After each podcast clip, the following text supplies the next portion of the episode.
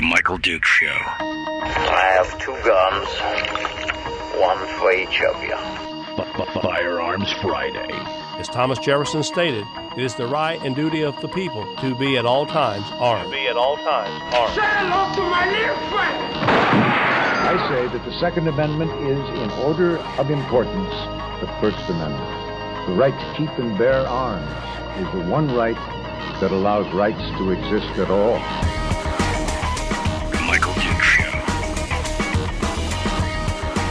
The right to keep and bear arms shall not be infringed. Not be infringed.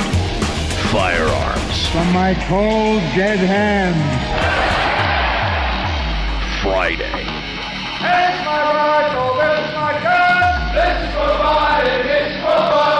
Firearms Friday. Oh, baby. Firearms Friday. Your chance to sound off on issues of a 2A nature right here on The Michael Duke Show. Good morning and welcome to the program. It is uh, that one day a week where we uh, dedicate it to the Second Amendment and we sit around and we chit chat about uh, all the good stuff that uh, surrounds that the reasoning, why, um, the uh, the details on the laws and the news stories and uh, everything else. It's uh, just another beautiful day, a beautiful day in paradise. Uh, wow, I'm ready.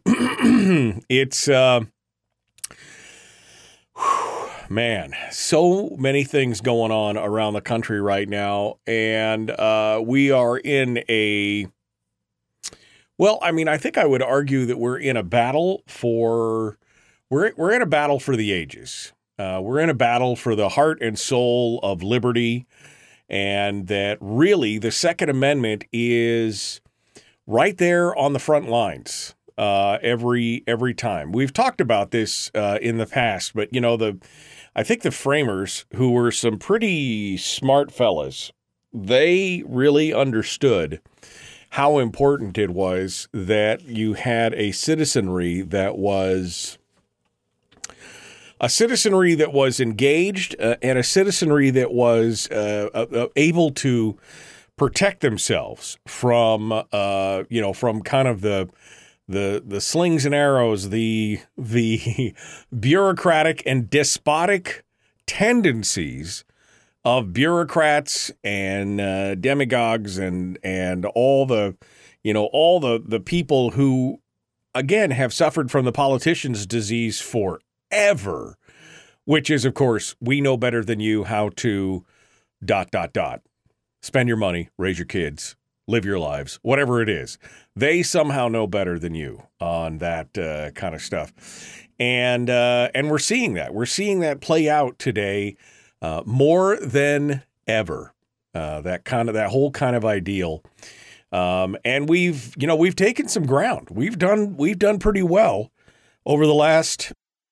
I mean, over the last twenty years or so, it's uh, we we've made some changes, and I think it's uh, I think it's safe to say that we're definitely on the offensive and the momentum is in our court for now. But as in any war or battle, uh, you know, momentum can change sides, can go back and forth. Momentum can swing one way or the other. So we must uh, we must strike while the iron's hot. We must continue to put pressure on as we are on the offensive and uh, we just continue to to make the pushes that we can. And so hopefully um, it's uh, you know hopefully we keep we keep rolling we keep things rolling in the direction that they need to be rolling. And we're going to talk a lot today uh, about what's going on uh, in the country uh, in regards to the laws and the pushback. Of course, the biggest thing that's happened to us here uh, in the last decade or so has been the New York Pistol and Rifle Association v. Bruen decision, known as basically just the Bruen decision uh, in the uh, in the U.S. Supreme Court, and that has thrown a lot of monkey wrenches into the uh, into the court of the of the gun control crowd. They have had a real hard time being able to justify uh, a lot of their maneuvers and a lot of what they're doing uh, from the you know in light of the new decision from the Supreme Court.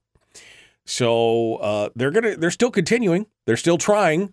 They're still trying to push back. They're still trying to hold back Americans, and uh, and it's you know it's it's a fascinating look at again kind of that bureaucracy in action.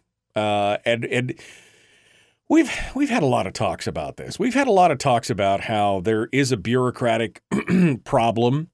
Um, or I guess a problem in in uh, in total with bureaucracies because of the very nature of the beast, what they what they really want to do. Uh, they have a uh, and somebody said tendency. I was just going to say they have a tendency to do something, and Brian in the chat room just said tendency. You mean like the sun rising in the east? Okay, you may be right. Maybe it's more than a tendency. Proclivity. They have a. Uh, I mean, they they bureaucracies want to grow. That is their nature. They want to they want to grow. They want to it, you know it starts with a justification for your job and what you're doing. Because you know you're not on an assembly line. You're not producing a widget. You're not producing some end product. And so to justify what you're doing a lot of times you have to um, you know continually try to expand your control to show that oh well now you're justifying why you're there I'm not just looking out for A. Now I'm looking out for A and B. And in the next, you know, couple of years, you're like, well, we're we've been working on that, but we got to show what we're doing. So now we'll add C to it. And so it's this mission creep of, you know, a, an agency or a, a, an organization or some kind of department starts out with one thing, and then you look back 10 years later, and in some cases, it's almost recog- unrecognizable what they were originally tasked with because their their their reach and their their authority and everything else has grown so wide that you're like, wow. I mean, just like, wow. How did they get involved in that? And you add to that the fact that we have now had multiple generations of Americans go through a public school system where at every opportunity, at every turn, the answer, regardless of what the question is, the answer becomes government. You have a problem here? Oh, well, you need to turn to the government. Oh, you have a question here? Oh, you need to turn to the government. Oh, you need to create or do something over here? Well, then you need to turn to the government to answer those questions. I, we've jokingly talked about that if the founding fathers were here today, they would be in a tavern talking a little treason. You know what I mean? I mean, it's kind of a tongue in cheek thing, little jokingly thing. But if you go back and look at what they, you know, the, the causes and the starts and kind of the spark of what caused the revolution um, against Great Britain, you will see that it is because they were uh, their rights were being impinged on, and there was more bureaucracy being pushed against them, and that what they were fighting against is a fraction of what we have today. It's a fraction of the interventionalism that government was putting in people's lives at that point compared to what it is today. I mean, for God's sake, this week we had a conversation about video games and the fact that the government is getting involved in how people play video games, whether or not they can be trusted to spend their own money or manage their own children or do whatever else, because we have to be protected from ourselves, obviously, by government. I mean, there's no analog really to the days of the founders. I mean, I guess you could say um, I just I don't even know. It'd be like the government trying to regulate a card game during uh, revolutionary times. I mean, I just I just I just don't even I, I can't even fathom the amount of government that we now have in our lives at every moment in every day that we are just blithely okay with well, you know, if we didn't, then the civilization would stop. And uh, really, like civilization prior to the formation of the country? Or halfway through the formation of the country or westward expansion that's you know we just we wouldn't have made it without the direct benevolent intervention of government? Really? Is that what you're saying but see we've been it's it's almost a pavlovian response at this point. That if you want something done or there's some kind of challenge or then it's like everybody's looking to big government to do it. And and conservatives um let me point some fingers at all of us who are more conservative but especially some of the more conservative republicans are out there who are just like no no no no no until it's something that they want and then they're more than happy to have the government stand behind them uh, and let the jackbooted thugs loose on people because they want to institute something that they believe in. I mean, this really used to be more of a, again, kind of a progressive liberal problem. But in the last 20 years, you've seen the rise of more and more of these Republicans that want to, I mean, everything from trying to coerce and to control what your children are doing on the internet, which, by the way, I thought that was your job, not the government's job. But you've got prominent Republicans out there trying to restrict your kids' access to social media or the internet or whatever, to many other aspects of life. And I just got to ask the question what happened to the smaller government people? Are we really just a are we really just a, a, a a tiny little blip on the radar anymore? Are we a super minority? Is that what we've become? I mean, I used to think that, you know, yeah, we were kind of that, you know, middle quiet majority that really didn't get too spun up about anything until things got real bad. And unfortunately, usually it's too late to make some of the changes once they actually do get, I mean, very slow, slow to anger kind of thing, right? Or are we now just kind of a super majority because we have got a, you know, again, the last couple, three, four generations especially, who have been put in public schools and told that the government is the answer to everything?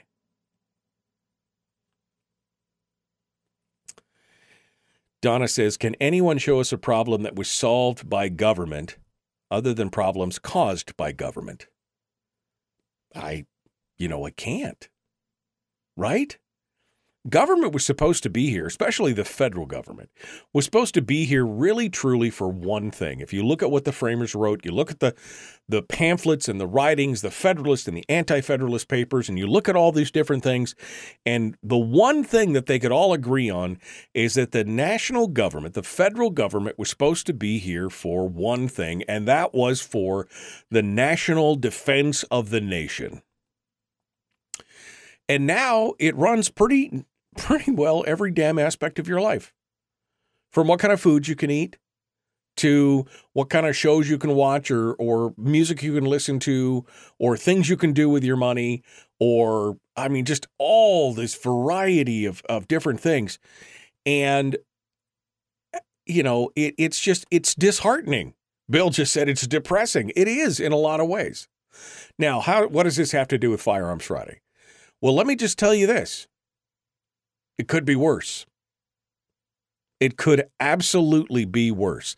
And as many blisters and boils and warts and problems that we have in America, and as much as I could rail for another hour about all the problems that we have in this country, where we're willingly, in many cases, giving up our liberties and doing all this kind of stuff, just imagine what it would have been like if we as Americans did not have the right to keep and bear arms. If we did not have that implicit check on government, the implied check, not saying that we're overtly marching in the streets with pitchforks, torches, and AR 15s. I'm just saying that they know that they can only go so far and only push the American people so far. Why?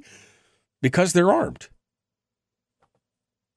That's why you can't you can't push back on a people who inevitably have the uh, we can't push pressure and put down if they inevitably have the inevitably have the ability to push back. It's um, it's it's a fascinating thing, and I want to kind of talk about all this today. Now, a couple things I want to tell you this morning. Um, first of all, there's going to be a minor change on the show today. Uh, I was working yesterday afternoon and part of this morning apparently the number that I used to call in, something's wrong with the forwarding system. That's why everything was so crackly yesterday. And so um, I'm going to open up the phone lines today, but I'm going to have to give you the direct number to where the voice conference. It's I use a voice over IP system for my phones, okay, which is a fancy phone over the internet essentially. Uh, my forwarding number, something's wrong with it. That's why it is all crackly. Um, but I discovered that if you call the number directly, there's no crackling. So I'm going to have to give you a different phone number today to call in. And hopefully over the weekend and by Monday, uh, I can figure out what's going on with it and I can get it fixed. Okay. But I'm going to give you a new number for today and hopefully for today only. All right. It was not you. That's what he says. It's not us, it's you yeah, I mean, for me, it sounded great. I don't know why, but in my testing yesterday, I discovered that uh, it was not a good. Uh, it was, it was not good. So, I'm going to give you the direct line to the phone system, which is a long distance number in Iowa. I know. Like, I told you yesterday. That's where I thought it was. Was that it was in Iowa or Idaho or one of those I states, Indiana. Um, so anyway, uh, I'm going to open up the phone lines to talk for today. So if you want to call in later today, I'm going to give you the number now, and I'll be repeating it, but hopefully you get the point. The number to call today is 319 527 3864. 319 527 3864. In fact, I should probably pin that to the top of the page uh, so that people can uh, can see it. Uh, anyway, that's uh, that's that's kind of the major piece of housekeeping. Uh, out of time, we got to go. The Michael Duke Show, Common Sense Radio. What is that? Common sense. Regularly heard on American radio. Mike, Mike, Michael Duke Show. Radio. Hi, hi, hi, hi. Um, yeah, I wanted to talk about air rifles, but I could not get a hold of the. Um, I could not get a hold of uh, my guy to come on board and talk about this. So I'm hoping next weekend. It's it's been a week, man. It's been a week. Um, Steve posted a link Glock demo. Oh, that's the uh, Steve's talking about the Glock demo. Uh, can people still sign up, Steve? That was the question. Uh, I know you got it going on today. Can people still sign up today? That's, uh, you know. Uh, Bill, you're confusing people.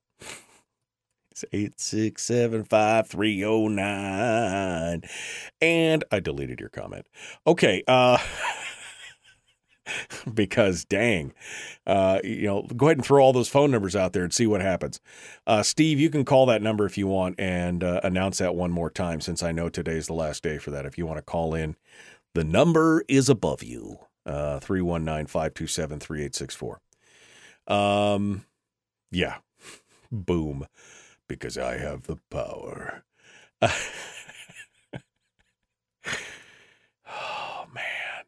Uh, yeah. Okay. Um, special thanks to Rick and to Bill, both of you, for dropping stars this morning. Uh, I see you guys have uh, done that. Dropping stars. I love that. Um, appreciate you guys uh, support the show that way. If you're out on um, uh, if you're out on YouTube, you can also send uh, super chats or stickers or whatever, and that helps support the show as well, just for that, you get a star.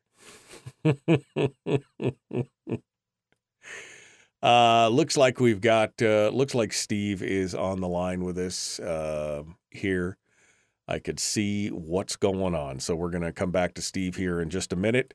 Shall we test it? I, we maybe we should test it during the break just to make sure, because I tested it and it sounded clean and clear to me after I made some changes. But let's see what Steve says. Good morning, my friend. How are you?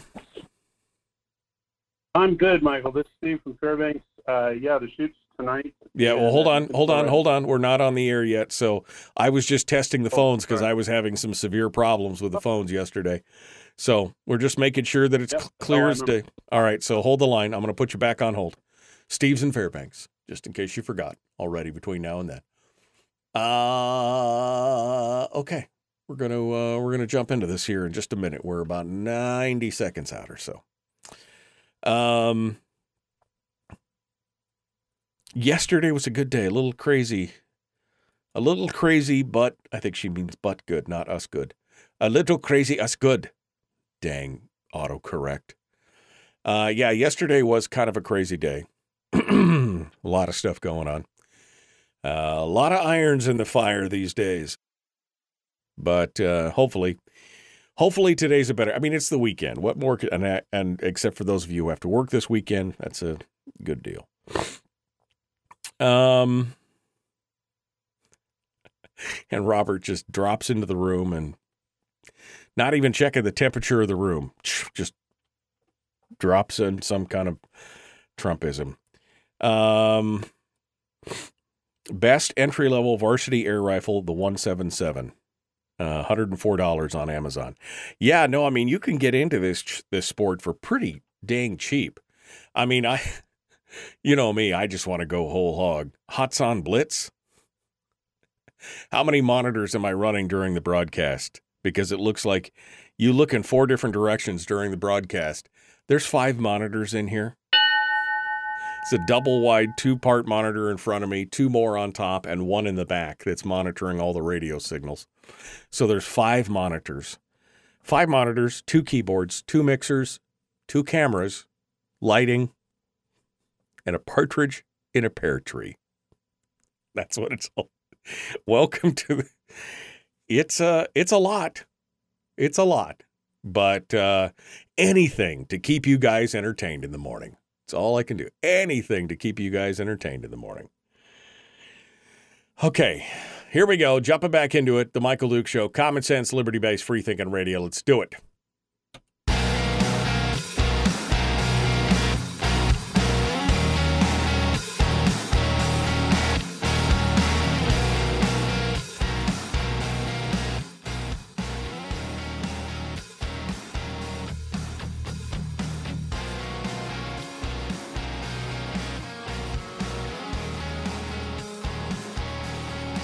All right.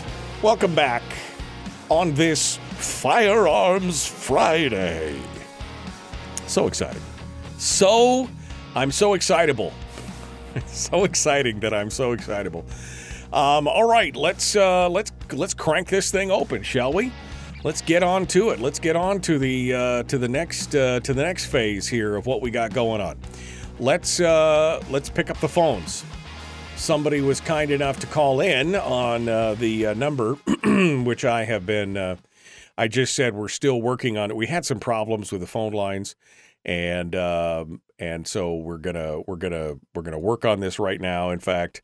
Uh, I'm to put this uh, put this new number up so that people can see it. It's 319-527-3864. Now, I know that's not a local number, but it's because my local number done broke. All right, so just if you want to call in, that's where you can do it. Steve is on the line in Fairbanks, wanting to tell us about some stuff that's happening again tonight. He's been talking about it, but today's your last day if you want to get in on this, uh, the Glock challenge and everything else. Steve, what's uh, what's happening up there in Fairbanks?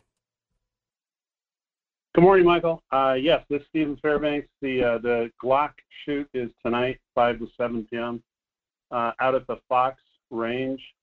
Um, and we were holding, uh, we had yesterday as the deadline for the registration, but we're going to have some on site registration stuff too. And I kind of feel the need to uh, to address something real quick. And the question would be, well, why Glock versus Right. everybody else who also great guns. Uh, because here's a really simple answer. it's not because Glock is the greatest or anything. I'm, I'm not that fanboy at all. Here's here's the uh, the actual answer. Uh, because they said they would. Yeah, Um, because nobody else did. I literally called HK, Sig, and Colt, and Smith, and FN, and I just down the list, Walther, Beretta. Um, Glock said yes. So Yeah. they're sending people up from Georgia. They're in the air right now, um, and they're bringing a bunch of toys. So it'll be cool. Yeah, you can't complain. I mean, when when you invite everybody and only one of them says, "We'll come all the way to Alaska and bring all these guns and let you try it," you're Yeah. like, "Okay, thank you. That's how it works." I mean, that's good stuff. From Georgia. I mean, from Georgia too. Yeah. So they're, you know, I mean, we've got, it's a long series of flights. So Nice. Well, uh, there Yeah. you there you go. So where do they go again to register for tonight? And you have another shoot as well. Remind me. Uh, yes, thank you for that reminder. Uh, so they would they can either go to APOA, that's Alaska Peace Officer Association, online, apoaonline.org, or they can come to the Fox Range and fill it out there. The cost on it is ten dollars, and then there's a, a statewide competition in August, August 19th. That's a Saturday, and um, that's you show up uh, again, same thing, apoaonline.org uh, to register for that as well. The cost on that is fifty dollars.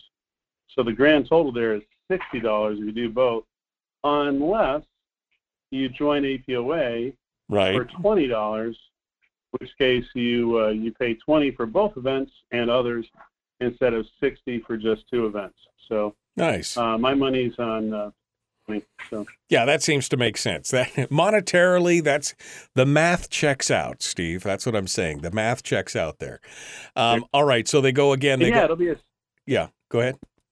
you go to APOA, uh, APOA online, all one word, APOAonline.org, or uh, go to the, if you're going to the event tonight, go to the Fox Range. Uh, and there was some question of, well, what if I don't own a Glock? Well, the, the idea isn't that you bring a Glock. The idea is this Glock is actually coming to us with their Glocks. So, Yeah, with a bunch of guns um, that you can yeah, you try. to- yeah. Great if you brought hearing, eye and ear protection would be excellent because we only have so much of that. But All right, so apoaonline.org and search up the Fairbanks events and you'll be squared away. Yes, sir. Yeah, Uh, you can go to the chapters and you'll see FNC, which is farthest north chapter. You'll see stuff there, or you can go to training events and see it there. If you go on the Alaska Police Standards calendar, council, council calendar, whatever. You go on that, you'll see uh, the the event in August is listed as well. So Don't- there's, don't there's give- lots of stuff. Don't going on. give don't give them too many choices. People will get paralyzed. That's not a good thing. All right. Uh, You're, you're right. You're right. All right, Steve. Well, hopefully you guys have a great turnout tonight.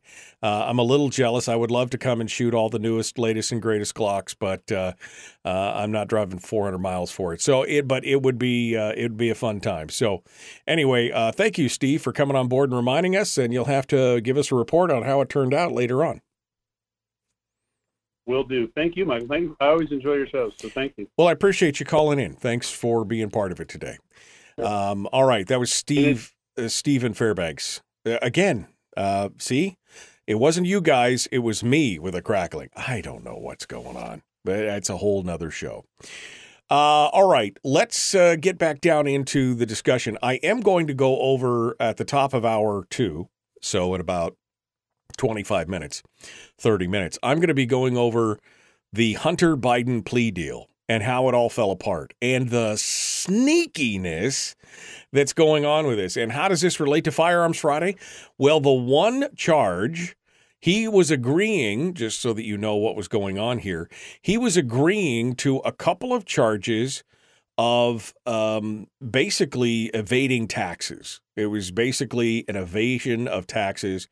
And in doing so, he was going to um, he was going to get a pass or basically not be charged or serve probation on a federal gun charge. Now, as much as I dislike, I mean, I don't know him personally, but as much as I kind of dislike Hunter Biden and the whole, you know, elitist thing of the Bidens and many politicians in Washington, um, the uh, the biggest thing here is that uh, I think this law is ridiculous, quite honestly. The law that he was charged under uh, for the gun stuff. I think that law is unconstitutional, quite honestly. But that being said, if you or I got picked on this, we would definitely be going to jail. We would definitely not be getting a pass on our gun, uh, on our uh, you know prohibited person purchasing a gun thing. Um, and so while they continue to keep telling us how this deal was just so it's so pedestrian and there's no I mean, he didn't get any special treatment. The more you look at it, the more you realized what a lie that is. I mean, it's almost like it's almost like they're smirking as they say it. Oh, this is not a big deal. So we're going to uh, we're going to talk to that. Uh, we're we're going to talk about that a little bit later uh, this morning. Um, some of the other things from around the world, we're seeing, of course, gun control around the world, and we always hear about how all these different places are so much better than we are. Let's talk about the Keystone Cop stuff going on down in the Kiwi land. New Zealand. I was going to say down under, but that's Australia. Kiwi land, New Zealand. Now, we know after the Christchurch shooting back in, what was it, 2019, 2018, 2019? We know that uh, New Zealand basically lost their mind and said, well, because of the actions of these few horrible, horrible people, we now need to disarm everyone. And if you're going to get a gun, you have to have special permission from the government. And as this time has gone along, they've continued to crank down on this stuff. Well, they recently instituted a full firearm registration. But if you want an example again of why government can't be trusted, I mean, let's go back to Donna's comment of show me a time when the government has fixed any problem that they themselves didn't create, right? That's pretty much what's going on here. Well, now some New Zealand folks are just outraged when it turned out that uh, they've only the new firearms registry has only been online and operational for about a month, but gun owners are already upset and in a lurch after an email sent by the Auckland Central Police District and the Federal Firearms Safety Authority revealed the names and email addresses of more than 100 individuals on Tuesday, thanks to a simple mistake that could have been caught. In an email sh- sent shortly uh, after noon on Wednesday, their time, Tuesday, our time, uh, Auckland Central Police District's firearm staff emailed more than 100 gun owners to warn them that their listed firearms and license address may not be up to date, et cetera, et cetera, with some details of what's going on and in their email addresses, with many cases including their first names and last names, were left visible in the email. In both in the in the in the carbon copy field. Uh, the visible addresses include various prominent Auckland, New Zealand residents, including lawyers, company directors, police officers, and government officials. It was sent from the police and the uh, Firearms Safety Authority. And uh, in a statement, the Firearm Safety Authority Director of Operations confirmed that it had sent the email to 147 recipients, revealing the names and addresses of recipients to fellow licensee holders. Um, this isn't the first time that personal details of guns have been treated with casual disregard by authority. Last year, Thousands of gun owners had their personal information stolen by burglars who broke into the former Auckland Police Central Police Station, which was no longer in use as a station but still was used as a a file repository where it contained thousands of files with details about lawful gun owners in the city. Those files were stolen. Do you think there might have been a reason why they broke into an empty police station to steal files? To find, mm, I don't know, the names and addresses of everybody who had guns? You think that that may have med maybe the authorities would have like maybe we should safeguard this information, but apparently not. Um, and it's it's oh, it's just it's so so frustrating.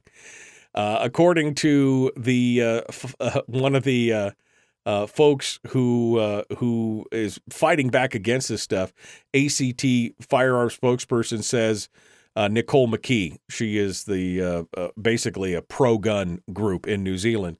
Said this error shows once again that police are incapable of keeping licensed firearm owners' information secure. This episode demonstrates once again that the full registration of firearms is a wasteful and dangerous exercise and should be repealed. It also shows that the administration of information about firearms and their licensed owners needs to be removed from New Zealand police and placed under the care of a truly independent and trusted firearms authority. That they should but don't worry, this is exactly these are who, the people that we should be following, right? Because they've been doing such a bang up. I mean, look at all.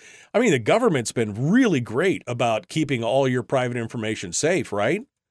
I mean, they've done a great job, haven't they? Did I did I miss something? Of course, we can trust them with all your most secret prized information. Nobody would use it for their own gain. Nobody would allow criminals or hackers to get into it. Of course, they wouldn't do that. Trust us. We're from the government. We're here to help. The Michael Duke Show, Common Sense Radio.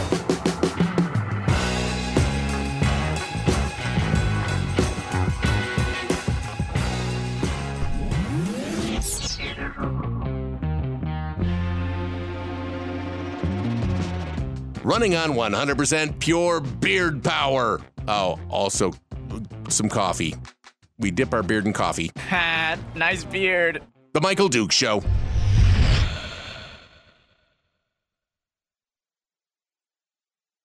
Okay. We're continuing on here. Continuing on. Um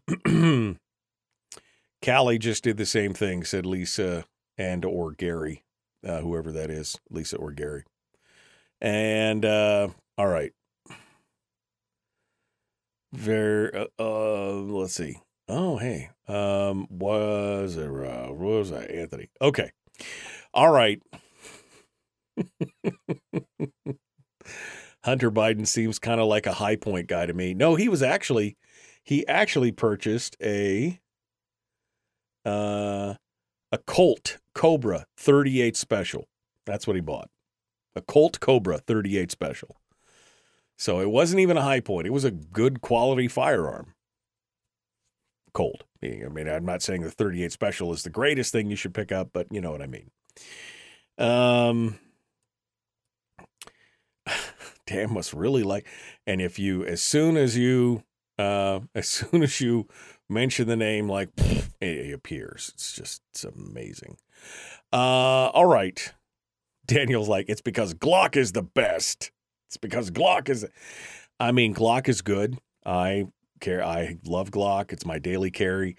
I don't know if Glock is the best. I mean, that's arguable, I think, from many standpoints. And as I've said before, when you're going out to pick out a gun um, that you're going to use consistently, it's better to have, um, you know, you could go out and there's some of them fit your hand better than others. Glock does not fit everybody's hands like, say, uh, you know, Springfield XD or uh, you know Smith and Wesson Slim or something. It just needs to be a reliable manufacturer. That's what it really needs to be. That's all I'm uh, worried about. Okay. Um, let's Taurus Raging Hornet with rails and some kind of airsoft eight claw clone mounted two inch leather. That seems like a good crackhead build to me. Oh, okay, and a tack light. Okay. Um, we all decamped overnight, Harold, and moved to Iowa. That's what it is. Sig Sauer's, also very great. As long as your pistol originates in a German speaking country, you will be okay.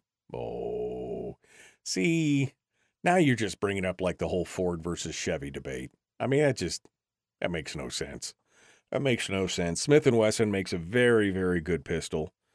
Uh, Sig Sauer does as well, and Glock. Colt makes a good pistol if you can still find him. Kimber makes an excellent pistol. Um, you know, I just, I, I, don't, I just, I don't know. I mean, Taurus makes a good pistol these days. Has Taurus had some problems? Sure.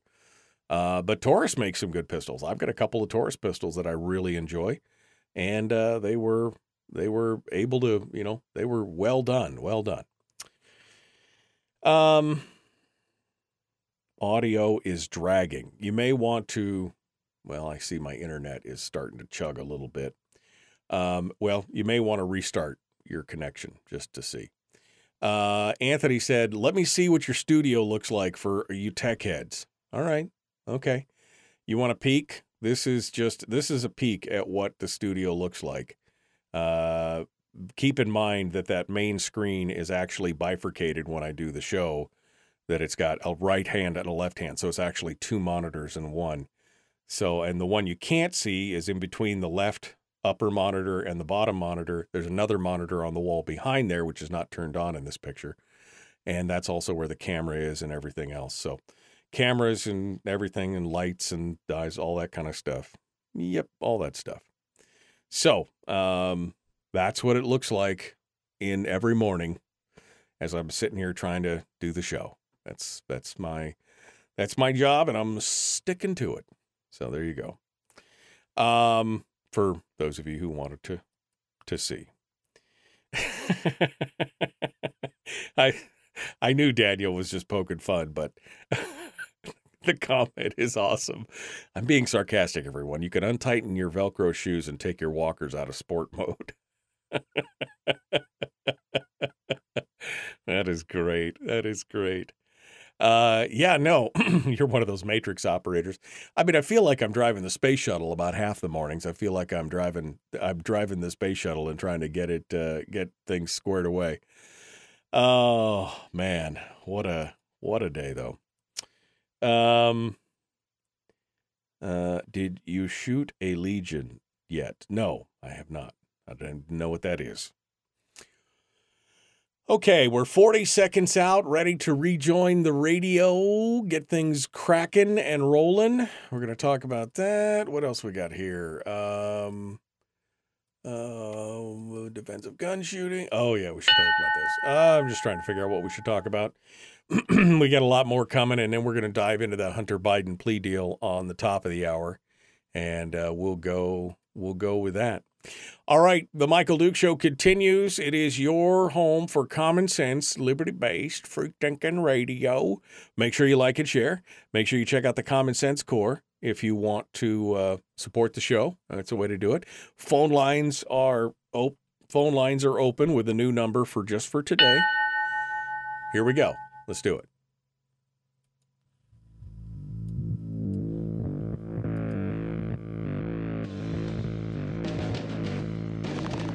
What the hell's an assault weapon?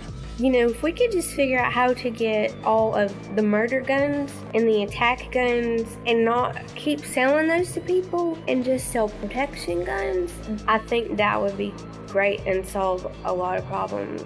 Does this mean that if we hurt your feelings, you'd consider the Michael Dukes Show assault radio? okay, we can live with that.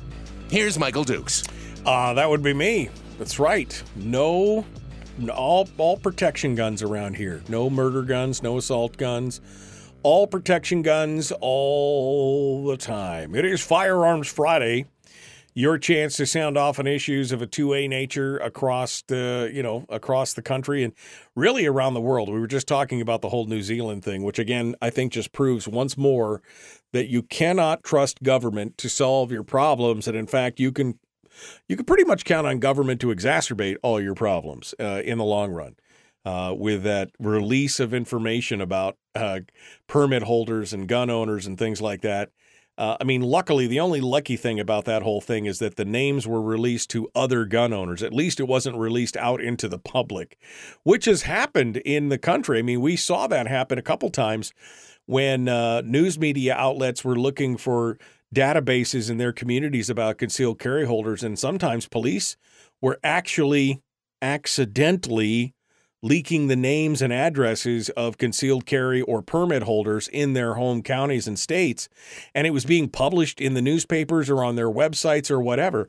I mean, it's like a shopping list for a criminal. Let's just go here and see if we can get some guns, kind of thing. Um, it's it's insane. Um, but just to show that, you know, madness in America over guns is not strictly an American problem, you could see what happened in, uh, for example, Brazil. During the tenure of uh, Jair uh, uh, Bolsonaro, who was the uh, Brazilian president up until recently they uh, loosened, he loosened the restrictive gun laws in Brazil. They basically have no constitutional right to own guns, but he opened up the gun laws dramatically. allowing citizens to be armed because they had a serious, a serious crime problem in Brazil. And so his argument was allow Brazilians to defend themselves. And uh, he opened it up uh, tremendously. Coincidentally, or not, the country's homicide rate declined even as gun permits soared. Um, they, I mean, the, the homicide rate went significantly downward. The murder rate peaked in 2017 at more than 30 homicides per 100,000 people. Uh, but the last number last year was the lowest rate and the fewest homicides since 2011. So it was obviously working.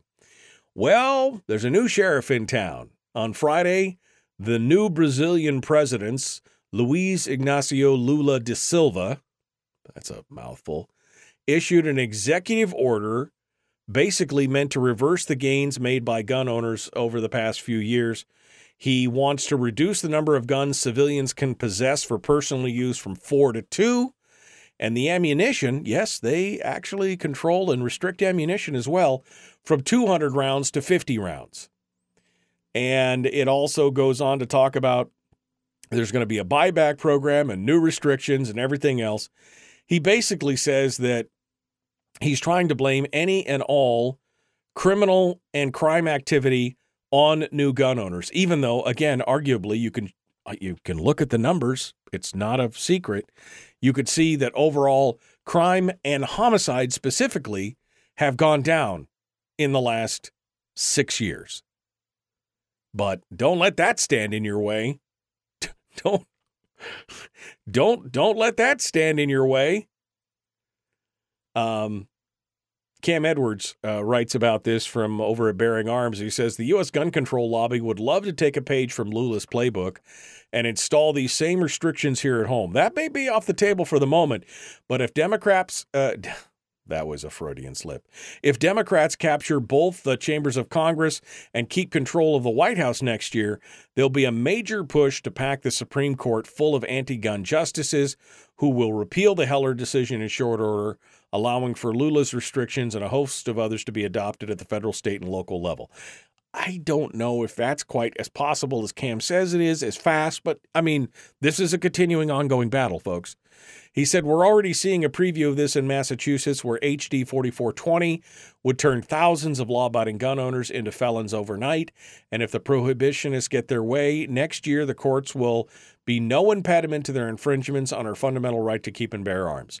Um, it's, uh, I mean, but again, we keep looking at all these other places where people have you know, cracked down and created these utopian gun societies that those on the left would really like to see here in America. And we see that it's not quite working out the way that they intended. Right? I mean, we see what's going on in Australia. There's still gun violence. There's still been shootings, still been problems uh, in England where they where they restricted the use where you basically can hardly own a gun unless you're a farmer and it's a shotgun and it's registered by the state. Don't you dare use it, by the way, for self defense because if you do that, then you could be prosecuted. Even if you're defending yourself against people who are attacking you with your own shotgun in your own home, you could be prosecuted and put in prison for it. But even over there, they saw an explosion of violent crimes and assaults, a lot of them being done with things like screwdrivers and knives. So even though the firearm wasn't there, the criminal activity still continued. They saw an expl- their violent crime rate was much higher than the United States. I mean, they keep saying, "Oh, America's got so much gun crime and everything," which is true. But when you look at they disarmed all the British populace, and what happens? The criminals run amok. They had a much higher violent crime rate than we did, uh, and the violent crime and and assault rates with again things like you know bats and cricket bats and knives and screwdrivers and butcher everything. But don't worry, it'll be fine. Don't worry, it'll all be fine. And so we keep looking to other places to say we should do it like they do it. Yeah, except for it's not really working out for them. That's that's part of the problem. Um, all right, we got time for one more call. I see a call just popped in here. Let's see what uh, you guys have to say. Good morning. Who's this? Where are you calling from? Good morning, Mike. It's Fred. How you been? Hey, Fred. What's on your mind, my friend? Oh, you know, you, uh, you bring up Massachusetts and you know what's going on in there. Well, you know, over here in Rhode Island, they and a few other states too. You know, they've adopted some of the uh, Massachusetts laws and you know the magazine restrictions and the you know they're going after assault, you know assault rifles and all the other nonsense that they're, they're pushing. Right. But you know they get the magazine ban, which you know is a copycat of what they did in Massachusetts and Rhode Island.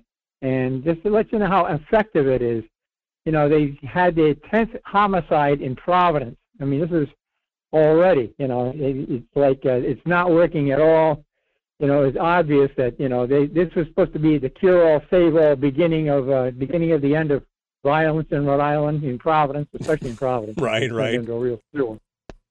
But uh, you know, it hasn't. If anything, it's gone the other way. You know, it's completely gone the other way. And what, what people don't realize, if if people can't get own guns legally, they're going to get them illegally. I mean, China is sitting on sitting baited uh, Mexico and South American countries are sitting there baited. Cuba is sitting there baited to sit there and smuggle arms into the United States. And you don't think the drug cartels won't take advantage of that? That's one more source of revenue for them. Why would they turn that down? Right. No, I mean I agree. You know? So I mean, you know. Yeah. Go ahead, Mike. No, I was just going to say, yeah. I mean, every time you look at what's going on around there and you see all these different places that are just stroking their beards evilly and saying, waiting for America to disarm itself, um, you know, it's it's it's amazing and it's frustrating. I, again, it's the only thing that has kept our government in check, and we best pay attention to that and not lose it. Well, I mean, you, you know, you're turning it into an open air market for international smugglers to bring stuff into the United States, and it won't be anything. It won't be anything that's ever been legal. I mean, you're going to see right. they've already had it. They've already busted somebody, some drug dealer in, in Providence, who was. They found like 27 Glock automatic, you know, the Glock auto auto sears for the Glock 18. Right, right. They can turn any any Glock into a fully automatic weapon. And all it's Yeah. Chinese. They came Chinese origin. They get Yeah. they get one, they reverse engineer it, they mass produce it, and then they smuggle it in. Well, look, Fred, that's part of the problem. You're going to create a, I mean, if there's a market for it, people are going to take it. And whether it's on the black market or the regular market, if you make it illegal, criminals are going to find a way one way or the other. Hold the line, Fred. We're up against it. Folks, the Michael Duke Show, Common Sense Radio. I mean, that's that's the problem. There's going to be a market, and criminals are always going to find uh, going to find a way. I mean, I'm I'm assuming Fred, you've seen the John Stossel interview from uh, I don't know, maybe it was ten years ago. Uh, with all the prison inmates, right? Did you ever see that interview where John Stossel uh, interviewed people in prison and asked them a bunch of questions? And, yeah, I, saw- I, yeah, yeah, I sort of, I, I sort of recall bits and pieces of it from years ago. Yeah, I have seen it. Yeah. I mean, he basically asked prison, he asked prisoners, you know, when you get out of prison, how long would it take you to get a gun? And the consensus was about 90 minutes. They walk out the prison door, and 90 minutes later, they're armed. These are felons who obviously can't go down to your local gun store to pick that stuff up. And, uh, and and they they they said 90 minutes we could walk out the door and have a gun. Uh, this is not going to affect law-abiding citizens. Uh, I mean, this excuse me, it's not going to affect criminals. It's only going to affect law-abiding citizens. Exactly, and that, that's the whole point. And you know, if they if they crack down, if they enforce the laws on the books that are there already, we wouldn't have half of the problems we got. But instead of that, they come up with this new nonsense, and they're avoiding the real fix. The real fix is enforce the laws and persecute the criminals. You know, prosecute the criminals and put them away. You know, serious sentencing. You know, but they're not going to do that because they're politically going to offend somebody, and God forbid that you should do that in an in, you know, in, in an electoral year. So then, you know, these these people, they they just, you know, they're cutting everybody's throats, including their own. Right, right. Well, Fred, thank you for the call, my friend. It's good to talk with you. We will uh, really, talk know, to you. It, it just doesn't work. Yep, it's good to talk with you, Fred. Thanks for calling in. We'll talk with you next week, okay? Yeah, just before you go, I want to let you know your your your call in line last week was getting a busy signal. You know, you opened the lines up, but nothing went through. So I just want to let you know that that's that's been an ongoing problem. Too. Yeah, apparently uh, we had a problem with the phone lines being super crackly and sounding distorted. So that's why we got the number for today. But I appreciate you giving me the heads up. Thank you, Fred. Good to talk with you. Take care. All right. Bye bye. Uh, not that's uh, Fred from Rhode Island uh, on the line. Number to call 319 527 3864. That's the number down there at the bottom of your screen if you're watching. Uh, and hopefully that's just for today only. I'm hoping I'm going to be able to. Uh, uh, hopefully, I'm going to be able to get that fixed here today. Uh, I've been working on it a little bit here, yesterday and today. We'll see if we can see if we can get it going on. Um. Uh, let's see. Um. Yeah, exactly. I don't know exactly what everybody's talking about. Um. All right. Uh, Rick is. Remember that in the British in the British system, you are a subject and not a citizen, says Brian. Yeah, that's uh, that's that's it's you're true. It's not. It's one of the one of the main factors in the uh, foundation of the nation is that we are citizens and it is a government of the citizens, of the people, by the people, for the people.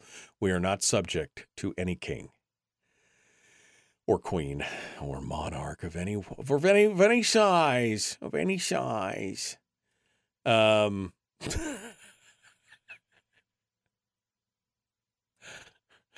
Anthony says, "No, not the murder gun girl again." Immediate onset of acid reflux. Oh, come on. How can you not love that? How can you not love that thing? That is one of the most hysterical satirical pieces about guns that's out there. I mean, that is just, you know, it's crazy. Um, all right. Good morning. Good morning. Good morning. And um, they will always have guns. How else will they get what they want? What what they need? Uh, yeah. I mean that that's the thing. Criminals, by the very definition, break the law. So if you if you if you create one more law, what's that what's that going to do for them? Right? What's that going to do for them? One more law is it going to slow them down? No, probably not. You know, probably not. It's the best. The murder guns, always a laugh. That and the Tucker Carlson one, and uh, well, the this, you know, it could always be the uh, the the Biden one. Put a pistol on a brace, it turns into a gun. Makes it more. You can have a higher caliber weapon, a higher caliber bullet coming out of that gun. It's essentially turned it into a short barrel rifle, which has been a weapon of choice by a number of mass shooters.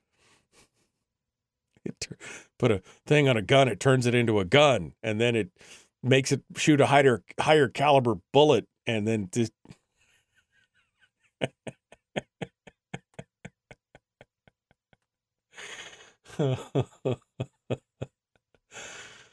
you just you cannot make this stuff up, man. You cannot make this stuff up. These are the people who are making laws about your firearms and they have absolutely zero clue on any of it. We all know that because of the ammunition magazines that can be strapped onto so many pistols that these become automatic weapons similar to AK-47s. What? Ammunition magazines that can be strapped onto so many pistols that these become automatic weapons similar to AK-47s.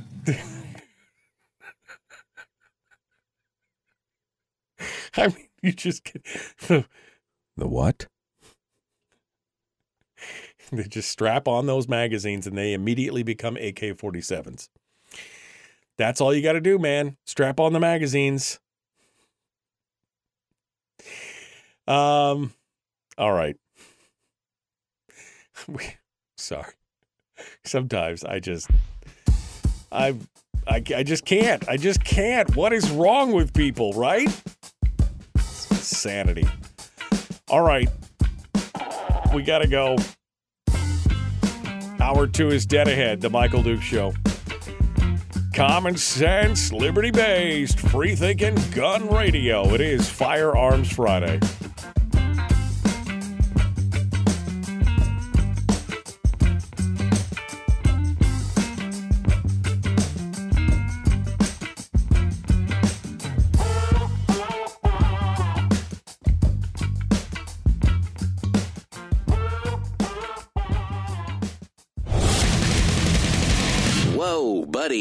That thing back in its holster. We haven't gone anywhere. I don't understand. Check out the Michael Dukes MichaelDukesShow.com for information on how to get access to the podcast.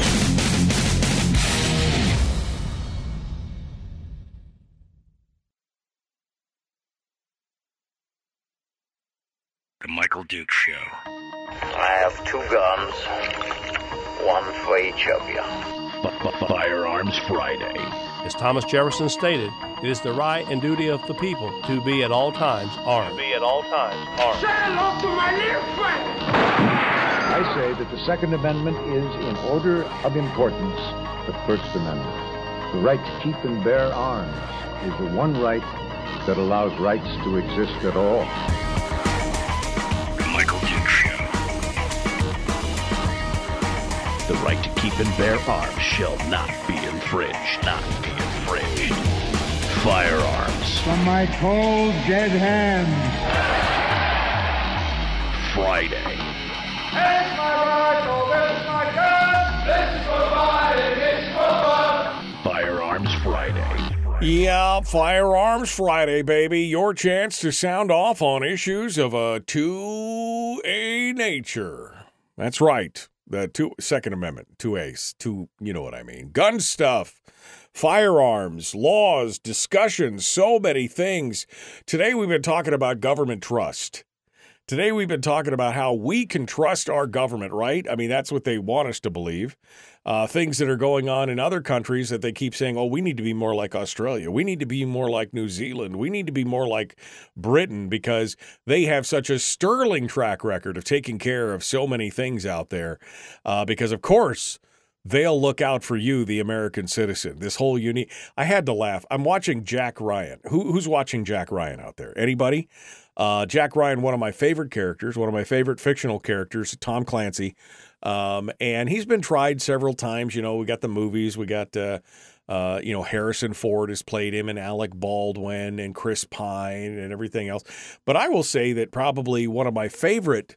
Um, one of my favorite uh, examples of him is John Krasinski, who's playing Jack Ryan right now on the Amazon Prime series. I think it's really damn good.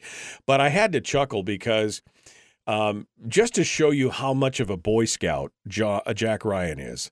Uh, and that's they call him that throughout the whole. In fact, at one point he becomes president of the United States in the books, and his code name is Boy Scout. Okay, because that's what he is.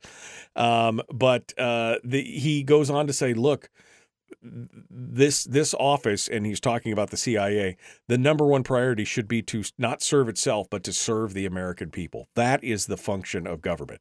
And I'm like, I love you, man, but seriously, does anybody really believe that anymore? Does anybody really believe that this is about serving the American people and protecting the American people? Uh, we've got politicians in there that have absolutely no clue uh, uh, on you know firearms, how they work, what they're about, anything else. They just know that they somehow know better than you how to run the world, uh, but especially your life as well. And I mean, we've got the plethora. I've played these before, but I'm going to play them again because, again, you want just like the greatest hits on what it's like uh, for politicians who are making laws about guns, who are pushing laws about guns and writing laws about guns. You want to know what they know about firearms? Most of it could fit in a thimble, and then you throw the thimble away, right? I mean, here's the president. Put a pistol on a brace, it turns into a gun.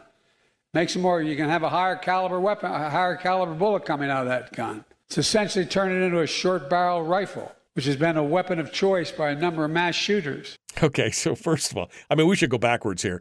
Mass shooters don't use short barrel rifles. I mean, that's just generally speaking, the majority of mass shooters, the majority of shooting in general is done with handguns. Handguns, which they promise they're not coming after. But somehow, by putting on a pistol brace, you're magically turning your gun. First of all, you're turning it into a gun, right? That's what he said first.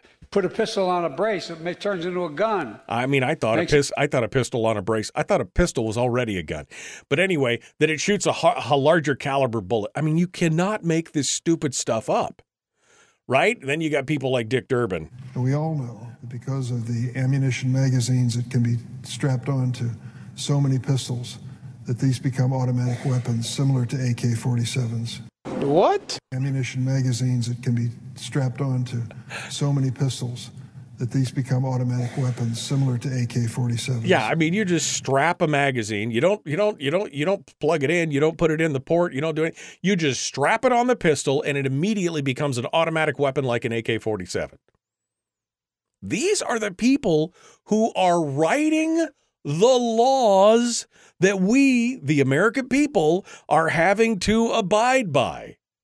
My favorite interaction, though, and this is like 15 years old, but my favorite interaction is back uh, when Tucker Carlson was on, I think it was MSNBC, uh, and interviewing Carolyn McCarthy, one of the original authors of the assault weapon ban. In February, you introduced the Assault Weapons Ban and Law Enforcement Protection Act of 2007. It would regulate semi-automatic assault weapons, including weapons that have pistol grips, a forward grip, and something called a barrel shroud. Weapons with a barrel shroud would be regulated. What's a barrel shroud, and why should we regulate it? I think I think the more important thing is that it also would have had banned the large capacity clips Right. that Colin Ferguson had But I- used and also uh, the killer. Okay. But I, I read the, I read the legislation. I'm sorry. I read the legislation and it said that it would regulate barrel shrouds. What's a barrel shroud, and why should we regulate that? The guns that were chosen back in uh, in those days were basically the guns that most gangs and criminals were using to kill our, our police No. officers. No. I'm not saying it was the best bill, but that was the best bill Do bill you they know could what a get barrel out at shroud that is? particular time. I actually don't know what a barrel Oh, shroud. okay, I 'cause think it's in believe your it's a shoulder thing that goes up. I, I believe I actually don't know what a barrel shroud is. I believe it's the shoulder, but again, no. Most gangs were not using rifles. Again, pistols. Re- Remember, folks, this is incrementalism. This is incrementalism, right? They want to go after the rifles first, and it's uh, the evil, black, scary-looking rifles first. Then they'll go after the rest of the rifles, and then they'll go after the handguns because, as we know, the majority, vast majority of homicides and gun crimes are committed with pistols. But they keep telling us that no, no, handguns, that's not on our radar at all. We are not after you. We're not coming at we. We are not coming after you to you know you can have your guns and you your doctor and you can keep wait a minute um i mean that but that's what they're saying right all the time but they don't she doesn't even know what's a barrel shroud it's the shoulder thing that goes up right What you just said is one of the most insanely idiotic things I have ever heard. At no point in your rambling, incoherent response were you even close to anything that could be considered a rational thought. Everyone in this room is now dumber for having listened to it. God have mercy on your soul. these are the people that are running the country and writing laws for you to live under under force of being put in a cage of under threat of people showing up at your house with same said guns marching you out and putting you in a cage if you don't comply i don't know barrel shroud is the shoulder things that goes up i mean that that's just and there's a double standard right the double standard is what's good for you and me not so good for those in power or people close to them. This is where we talk about the Hunter Biden plea deal, which, if you've not been paying attention, fell absolutely to pieces on Wednesday. Um, you know, there has been a lot of uh, hue and cry over the fact that Hunter Biden, apparently, who's been under investigation in Delaware uh, for both tax evasion, tax evasion, tax fraud, um, the foreign, uh, what do they call it? Foreign agent. Um, uh, it- it's some law about when you're doing businesses with foreign entities and you have to report it. He did. He failed to do that. He took in something like one and a half million dollars and never reported that income or never did. And, and then, of course, his possession of a firearm, his purchase and possession of a firearm when he was an admitted crack smoker. Cocaine and crack. That was his that was his jam was cocaine and crack. He writes specifically about it in his memoir, self-admitted. Um, and then, of course, we hear about this deal that's coming down that somehow he's going to plead guilty to some of the tax offenses and really kind of the minor more minor part of the tax offenses with literally no jail jail time and he's going to be forgiven on the gun charge. Now, when people heard this they're like, "Oh, what?" Cuz you just don't you just don't dodge the bullet on that, right? Federal government, they I mean, they they get you on a gun charge pretty much you're you're toast at that point, right? So we're automatically me automatically thinking of well, it's the president's son. He's getting some kind of sweetheart deal. They say, of course, no, no, no, it's not going to happen. He just, you know, just you have to understand he was you know, he was an addict and it was not his fault and blah, blah, blah.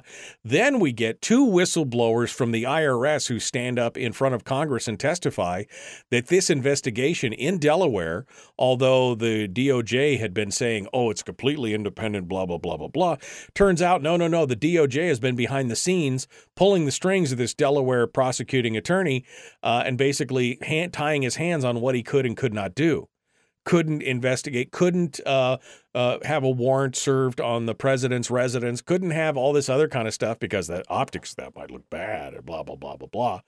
Then on Wednesday, they all show up at the uh, court hearing.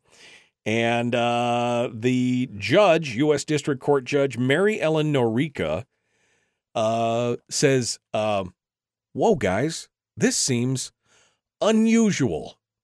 It's not standard. It's not normally what I see.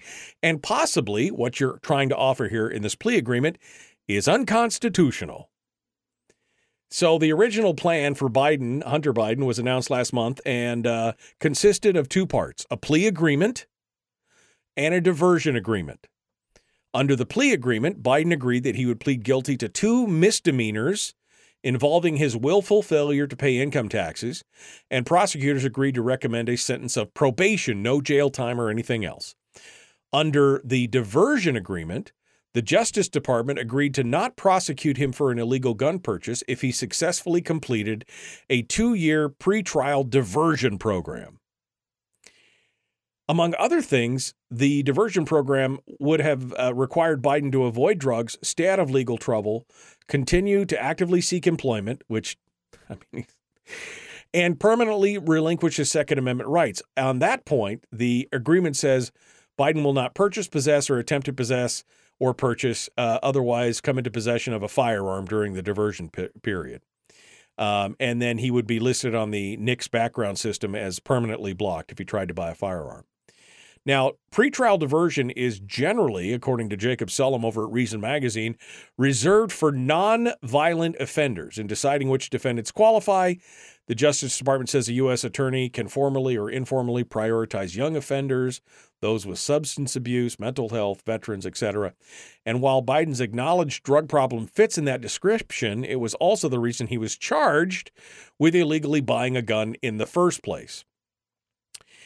Uh, participation in the diversion systems favors peoples with drug problems. Biden could avoid any such penalty, yet, but for his drug habit, there would have been no penalty to avoid. This is the kind of the chicken and egg thing. But during um, the hearing, um, Judge Noreika did not pause to reflect on the senselessness of Biden's situation vis a vis the gun charge and said she focused on two puzzling provisions in the diversion agreement. And here's where things get sticky. Oh, actually, here's where things go to commercial break. And then I'm going to come back and talk about this because this is fascinating. Absolutely fascinating. What happens next? Again, if you or I were charged by the federal government with tax evasion and illegally owning a firearm, you think that we would get this deal? The answer to that, of course, is Oh no. Oh no. We're going to continue. The Michael Duke Show. Common sense, liberty based, free thinking radio.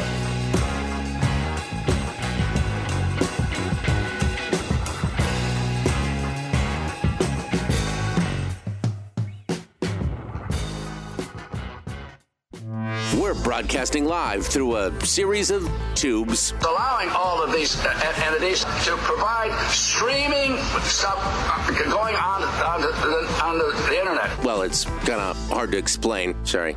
Streaming live every weekday morning on Facebook Live and MichaelDukesShow.com. Okay. Um I mean, what the what is going on? Oh, we didn't even get into the whole people pushing back against Bruen thing. Did you hear what's happening in New Jersey?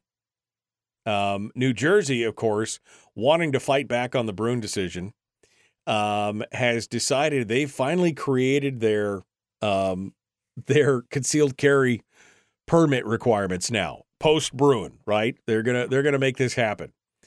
Um, but uh, if you're planning on buying a permit uh, or getting a permit in uh, New Jersey, you better um, you better polish up your game. You better go watch. You better go do some playthroughs of Call of Duty and be watching a lot of John Wick, because the new requirements um, for getting a concealed carry permit in New Jersey are no joke. The New Jersey State Police have chartered a program um, for those seeking a real challenge. Uh, the state has decided to implement a training program requirement to get a permit to carry. The Association of New Jersey Rifle and Pistol Clubs just asked to have a federal ju- uh, uh, to the fed- have their federal challenge to the law because the newly rolled out training program requires, in order to get a permit to carry, it seems like it is right out of the movie Mr. and Mrs. Smith, right? Remember that movie where they were assassins and they were like expert, I mean, superb marksmen, basically. The newly rolled out training requirements in order to get a carry permit um, seem like exactly what's described above the Mr. and Mrs. Smith thing. An authoritative and challenging course of fire that an expert would be looking to use to cut their teeth further is not what Mr. and Mrs. New Jersey should have to go to in order to exercise a constitutional right. Uh, it sounds super hyperbolic, but it's not. Uh, consider considering uh, what an explanation of what the training requirements is for nearly all current and future permit holders. Uh, the uh, attorney who's involved with this refers to the training as New Jersey's John Wick carry training mandate. A new and much more difficult level of shooting proficiency is now required for citizens in New Jersey who wish to obtain a permit to carry a handgun or continue their permit.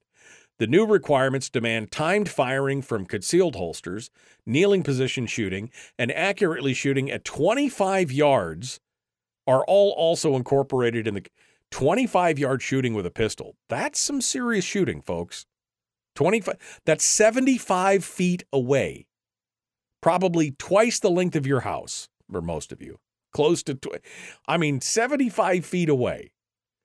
There's no exceptions for physically handicapped people. The new requirements are basically the same requirements utilized for retired police officers to get their New Jersey handgun carry card. That means any citizen who wishes to exercise their Second Amendment rights, even for the first time, must now have the same skill level of proficiency as a veteran law enforcement officer who's trained and qualified with firearms for years. And of course, they don't mention here what the cost of this course is, but I guarantee you it ain't cheap. It ain't cheap to take a course like that, to go through a testing phase like that. Uh, and but that's I mean that's what's going on in New Jersey. That's it, you know. That there's I mean you better be John Wick when it shows up. Absolutely shows up. Uh, if he is forgiven of the gun charge, says Gary, I would never check anyone who I sell a firearm to. I mean, he's going. That's the whole point was that he was going to be forgiven of this gun charge. Um. anyway, it uh, it's it's going to be interesting. Is the course free? Says Brian. No, it's not free. Uh, the only mention that they make of it, I think that they say it tripled. No, those fees quadrupled the price of the permit to carry. And the state also implemented a raise that's more than 10 times more for permits to purchase a handgun. Quadrupled the cost. Quadrupled. Four times for those of you. Quadrupled. That's constitutional, I'm sure. I'm sure that that's constitutional no matter what you say. It's got to be. All right, here we go. The Michael Duke Show.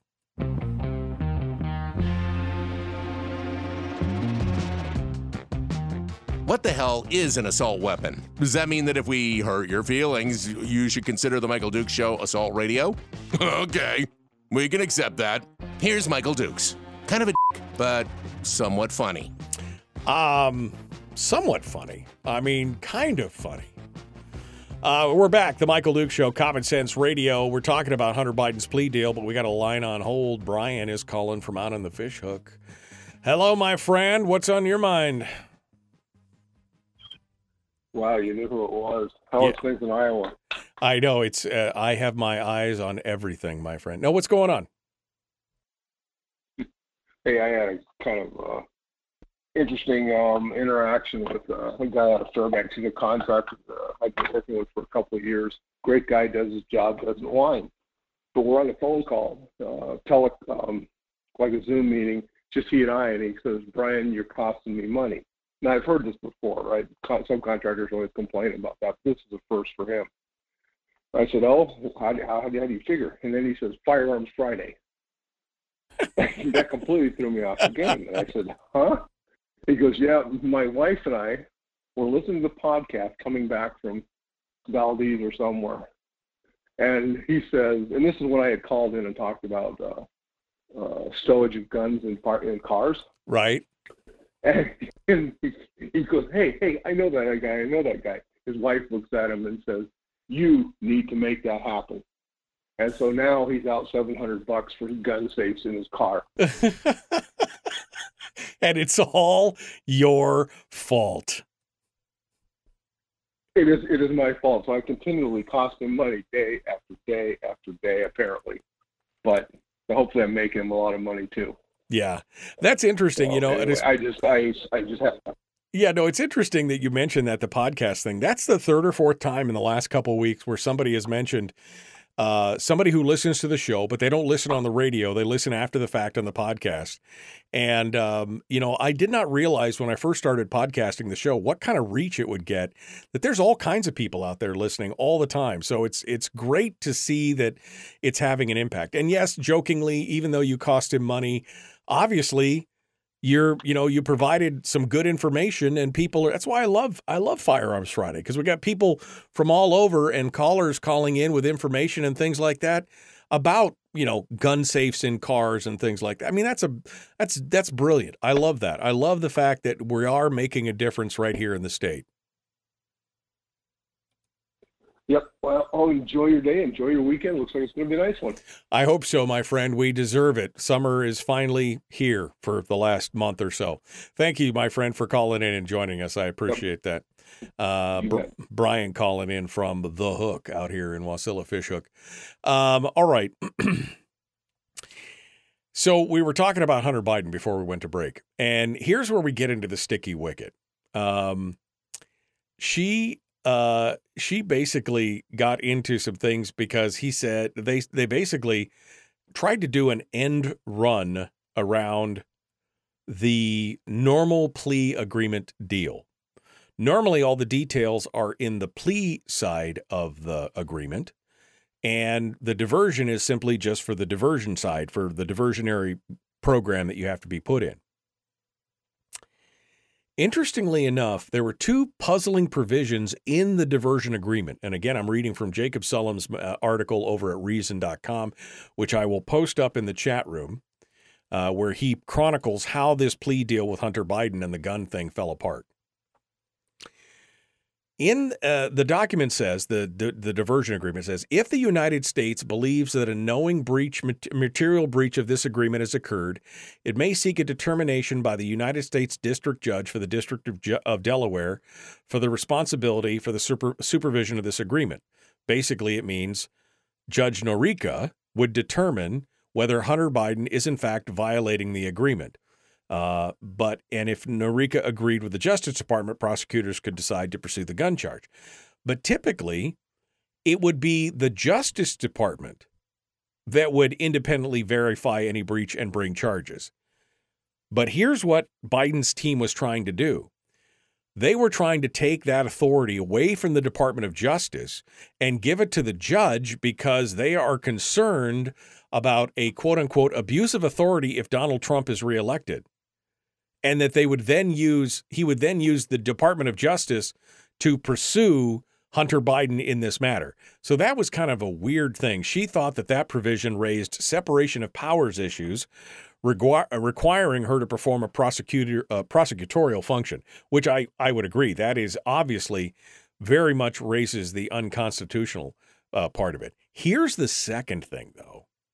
And I know this doesn't necessarily have anything to do directly with firearms, but since this whole thing is built around this firearms charge, this whole diversionary plea, uh, this whole diversionary agreement is is based on that. Here's what they here's what else they buried down in this. Noreika also questioned language in the diversion agreement that shields Hunter Biden from future prosecution from certain crimes.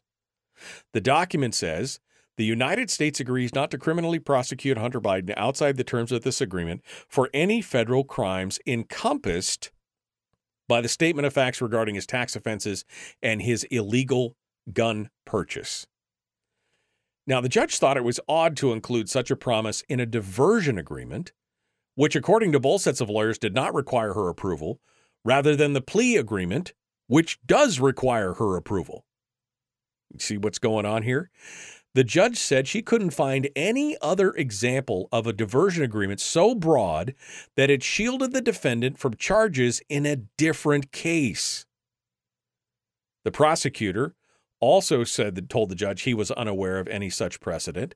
She objected that the judge objected to the apparent expectation that she would rubber stamp the seemingly novel agreement, which is groundbreaking. Not novel, it's ground no other but this is just a regular plea deal, right?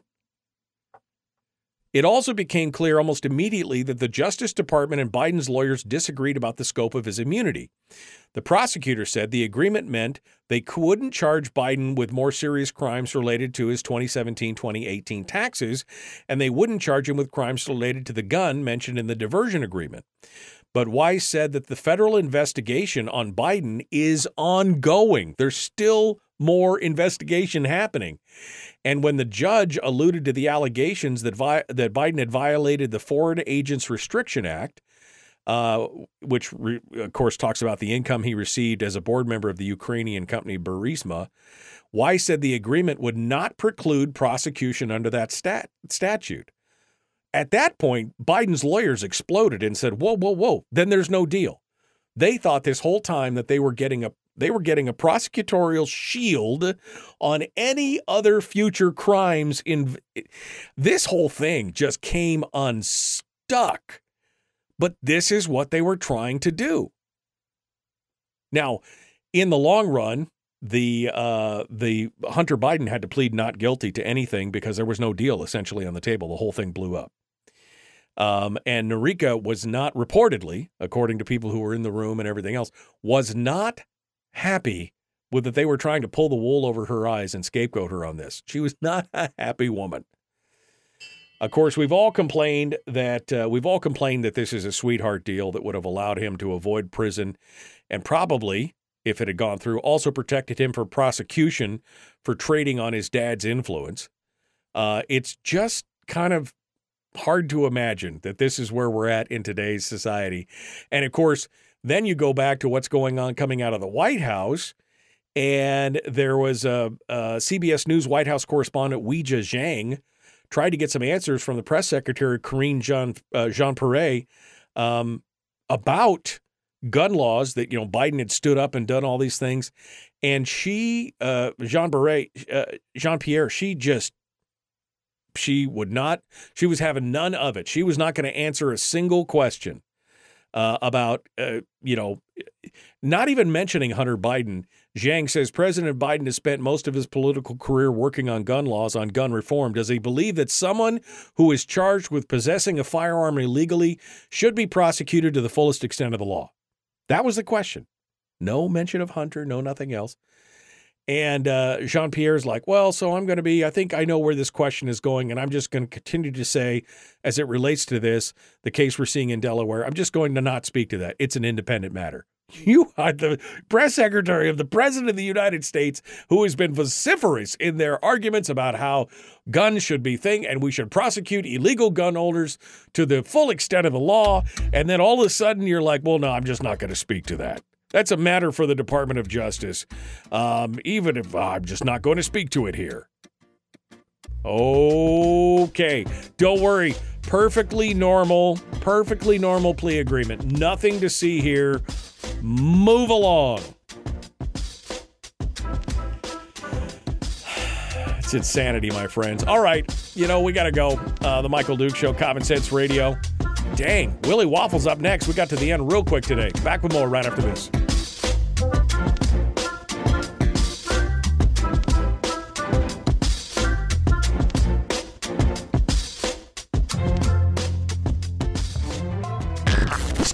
Live every weekday morning on Facebook Live and MichaelDukesShow.com.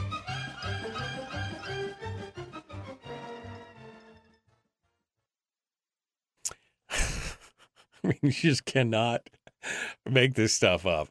I mean, we are living. It, it, I just don't even know.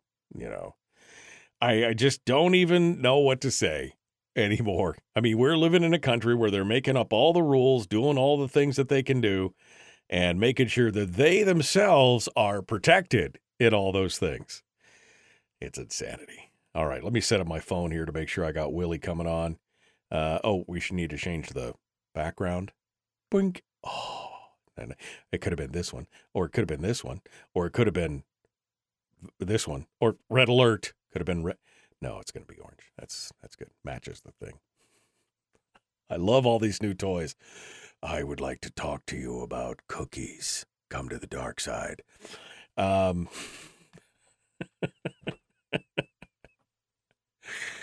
oh, there were so many other stories too today that we just didn't get to. Good morning, Andy. Alaska Andy showing up. Um, sleight of hand, no precedent for this type of agreement. Love that she read it and thought it through. Yeah, I mean, I'm really impressed that the judge actually looked at this and said, uh, whoa, whoa, whoa. Because this would have eventually come out. And at that point, it would have been like almost too late, right? He was going to be shielded from prosecution on any, uh, I mean, that's like, wow. I mean, ooh, crazy crazy stuff crazy stuff uh anyway it's uh you should read this article that i posted up uh, from reason uh that jacob sullum goes over it's really good it is really really good and it really goes into what the hell is going on in regards to this what other stories did we not hit today? Uh, uh, Fifth Circuit has halted enforcement of the frame or receiver rule. That's a new uh, they dealt the uh, the the dealt the ATF another blow uh, in decrying that. A three judge panel, uh, the en banc panel, released an unpublished order denying the government's request to continue to be able to enforce that. They said no.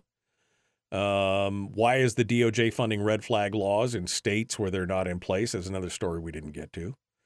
Uh, the shooting in Waco that was a defensive gun use. We were going to talk a little bit about that, but we lost the time. California, what they're doing to uh, in a post Bruen world, how they're slow walking stuff. I mean, there's some just astonishing things.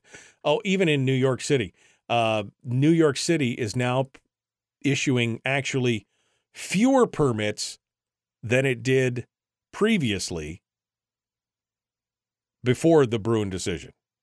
They are actually issuing fewer permits, even though the number of applications have nearly doubled they're actually issuing fewer permits than they were before. They are slow walking this. This is just giving a finger to the Supreme Court and the American people and the rule of law. And you wonder why people are pissed off. You, you wonder. I mean, uh, um, we'll see if we can ask Willie that question today, uh, Brian, if I can remember between now and the time that it's all done. Amy made chocolate chip cookies last night. Oh, man. Why did you have to do that, Amy? Chocolate chip cookies, which makes me think of chocolate chip pancakes because it's breakfast. And I could eat me some chocolate chip pancakes right now. I could. But you know what I really like? Just some good old buckwheat style pancakes. I mean, just some, you know, coarse ground, those are good. It's Kind of sourdough pancakes, those are really good. Just pancakes. Oh man, so tasty. Um, you know, IHOP is definitely not uh, you know, five star Michelin cuisine or anything. But I gotta tell you, going to IHOP, getting some pancakes and using their like their butter pecan syrup on the pancakes. I mean, it's a diabetic coma waiting to happen, but boy, it is so delicious. That butter pecan or the blueberry syrup. Oh, so sometimes you got to just have yourself a big IHOP, like an omelet, like a delicious southwestern chicken omelet with a little spicy poblano peppers and the cheese sauce, little hash browns, and then a side of a single single pancake. That's all you need. So good. You guys know better than to talk about food in the morning when we're on the show. You know better. All right. Oh man. Uh, Mike dropped. Uh, Mike Kronk dropped a, a link to article to Yahoo. Biden administration withholding key funding from something. I can't follow the link where more I'm at, so I'll have to take a look at it. But thanks, Mike. I'll take a look at it. See what it. See what it says. See what it does. We'll get back to it. Um. All right. We're about 40 seconds out right now. No IHOP in Fairbanks, says Debbie. I'm sorry, Debbie. I'm sorry. I don't mean to tease you. IHOP is delicious, by the way. I'm just saying. no, no IHOP in Fairbanks. Maybe there's a franchise opportunity. There you go. You know? Yeah. Next time you're in Fairbanks, says Amy, I'll make you some cookies. That's a promise that I might make you keep, Amy. That is, I am a sucker for a good chocolate chip cookie. All right. Uh, coming in, phones buzzing, things are rolling. Let's get it done. The Michael Duke Show, common sense, liberty based, free thinking radio. Butter maple pecan syrup is winning. Hmm.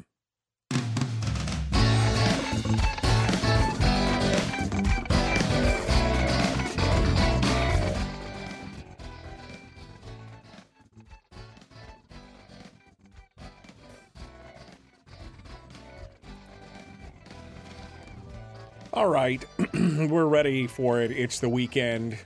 Can't wait, but it wouldn't be the weekend without some waffles. Not just the International House of Waffles, but the waffle man himself, Willie. Don't call me William. Waffle uh, joins us uh, to talk today about movies and entertainment and so much more. Good morning, my friend. How are you? I'm feeling pretty good. Come on, you know? Mm. How can you not feel good? How can you not feel like anything could happen on a Friday? You know, any- anything. anything could happen on a Friday. That's the bad news, is that anything could happen on a Friday. Although I live Oh, by the mantra of no bad news Fridays. Okay, let's just just just keep that up there. Nice. Um, all right, well, let's uh, get started here. Uh, we'll talk about some of the interesting stuff out there that's happening in Hollywood and more. Um, you've got some interesting stories. The Emmys. Uh, I mean, it, all these all these award shows seem to be taking it in the tailpipe. So, what's going on with the Emmys? Late last night, it got out that the Emmys have informed all of the vendors we're not going to be doing this show in September. Oh, yes, because of because of the writers' strike and the actors' strike, and the fact that somebody's got to write the show and somebody's got to show up to the show, and neither of those things are going to happen. The Emmys are going to be delayed, and it will not be happening in September. and no future date because nobody knows when this strike thing's going to end. Yeah, yeah, and, you know, could be February. Who Right, knows? Could right. be could be May. Who knows? Who knows? Maybe they'll just cancel them altogether. Yeah. I, I I would be curious. Will the voters even vote? Like, you know, what they could do is they could take the vote and they could announce the winners, but will the voters refuse to vote because they support the strike? That's a good question. Um, yeah, that's interesting. Uh, who the voters for the Emmys? Is that is that their fellow actors or is it it just any? Is It's, it it's just a lot of folks. It's a lot of folks. It's okay. kind of like it's kind of like the Oscars. It's producers, it's it's actors, it's writers, it's it's people who work on the crews. It's a uh, you know camera people. It's Right. yeah, it's, it's it's it's you know all representation from the industry. Right. Yeah. Okay. All right. Well, we'll see. I guess we'll see what happens there. Um, and uh, again, I, I- have never seen the Emmy- Emmys. I've never watched a single episode of the Emmys, so I guess I won't miss anything, but uh, you know, there's some people that live and die by that stuff for sure. Um, your second secret story, uh, what is it? This is really interesting. This is actually an exclusive that came out of the New York Post. Okay. I want to give them credit. Um, you know, Lorne Michaels, the producer, the creator of Saturday Night Live, uh, you know, he's looking at the 50th year coming up in Wow. 2025. Wow. And a couple of years ago, he made the statement, you know, I can't do it forever. I think quitting after 50 kind of sounds right. So the story has been reported that he had that there if somebody has a successor in mind, He's and that person is Tina Fey. Oh wow, that would. be I mean, you know, who else could you ask at that point? I mean, that's a good. Uh, that's a pretty good pick, I would That's say. pretty good. Yeah. And, and you know, it's it's really an interesting pick because you know, a, she's got the history with the show. You know, B she is a producer. She is a writer. Uh, you know, she can bring those skills to this. She has the relationships in in in Hollywood and New York to bring in the big stars. Um, she's a pretty darn good choice. I think the question is, why would she do it? She's Right. sitting on fat bank right now. Yeah. That Mean Girls thing has been printing money for her. They're go they're doing a touring version of a Broadway show. She's going cha-ching, cha-ching. She doesn't have to work that hard. Right. And I imagine it is a lot of hard work to to do something every week to wrangle all those actors to do all that stuff. I imagine it is uh, definitely more than a full time job. Easily, easily. And then, you know, when you have the off season, you're scouting new talent. You know, whether it be writers, whether it be, you know, actors, whether it be, you know, just people working on the sets. I mean, you're in charge of everything. And I just don't know if she would give up what she has now with, with a lot of flexibility and a chance to pursue other things that she Yeah. enjoys Yeah. to be beholden only to Saturday Night Live. But you know, they, they you know, one of the interesting parts of the story is well, who else is going to do it? Yeah. You know, Seth My- Seth Meyers would be a good choice, but he's got his own late night show. Jimmy Fallon's never going to do it. Yeah. Um, you know, who who else you got? Yeah. So I mean, she's been named, but it hasn't been said that she's accepted, right? So it, it it hasn't been said she's accepted. It hasn't been said that she's like the the uh, producer in waiting.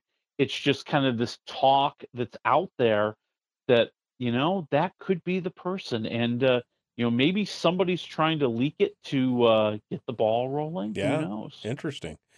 Well, well, I guess we'll have to wait and see. Um, uh, uh, you know, it's a, it's an, it's a, uh, it's an institution. You, I don't know if you could just necessarily let it go and Lorne Michaels go. Somebody's going to have to pick it up.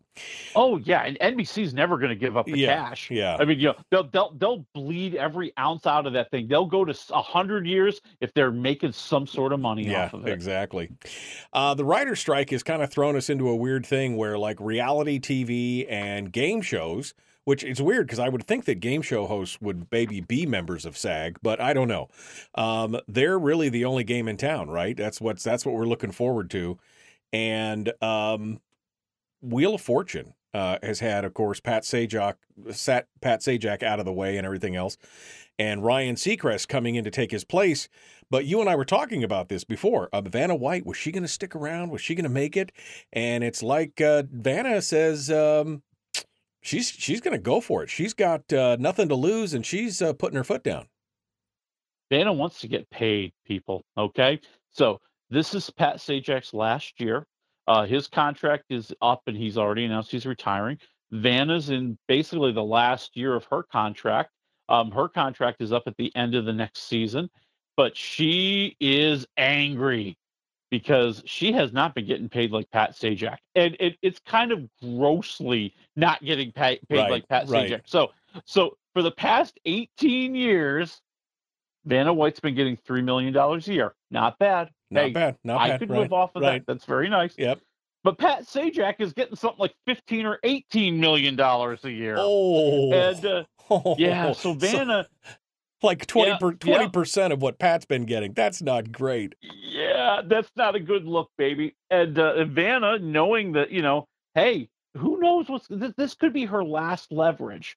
You know, so you know, with with with everybody pretending that they want Vanna to stick around, and uh, and her kind of not being involved with uh, working on who's going to be the next host, not getting the job as the next host. Vanna's throwing caution to the wind, and she's going to be like, I just want one big fat payday. And, you know, I got to be honest with you.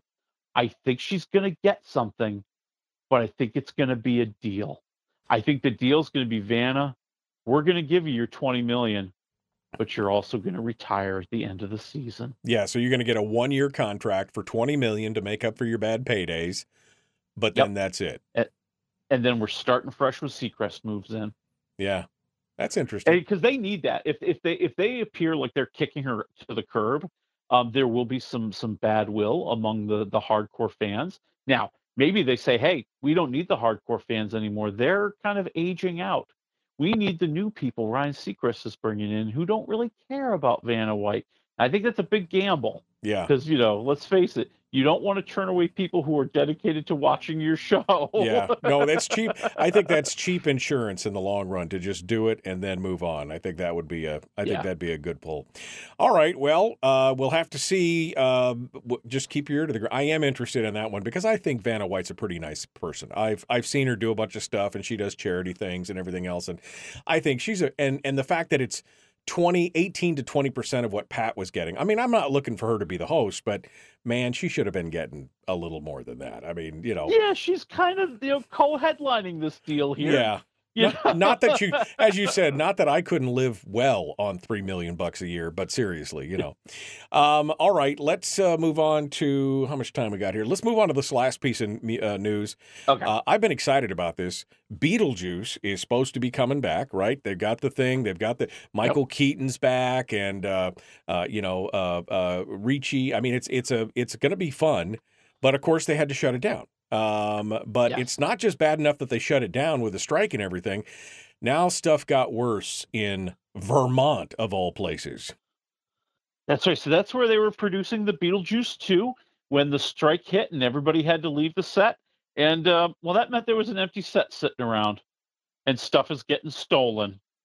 Yes, the uh, the police in Vermont are looking for folks who stole. Now you're going to love what they stole. One of them was a 150 pound statue that's part of the set. It looks like it's some sort of weird beetle or creature or something. I saw a picture of it. I don't know what it is, but it's going to play a part in the movie. And they also stole, and this this is what kills me, a special lamp post that was put downtown with a very distinctive pumpkin decoration on top of it. That's part of one of the scenes and part part of part of the movie. These people just pulled up their truck downtown and stole a lamp post, dude. Man. That's brazen. and I know what this uh, I know what this uh, statue probably looks like because if you remember in the first one, the mom was like kind of a crazy woman and she did all this crazy art. Remember the statue cl- clamped around the big fat guy, you know, and everything. That's what it is. Yeah, That's what it is. Oh yeah, That's what it is. So it's You that. just hit it. That's exactly what it is. It's that statue. Oh my gosh. All right. Well, I don't know what they're. I mean, what are you going to do with it? Put it in your living room and say, "Look like that. I stole Well, that off the set of Beetlejuice." Yeah. You Uh, can't sell it on the black market. There's not a black market for stuff like this. Yeah, no, it's crazy. all right, well, we'll see if any of that stuff turns up. Um, all right, let's move on to the movies here. Uh, Twisted Metal. this is kind of cool. Uh, you, it's it's a Peacock series. Uh, it's based on the video game Twisted Metal for people who are big fans of that. It's Anthony Mackie playing the Milkman. He's he's kind of this delivery guy in an apocalyptic world where he drives from basically the civilized cities through the wild wild west to get to the next civilized city to deliver stuff. Well, he's got a special offer now.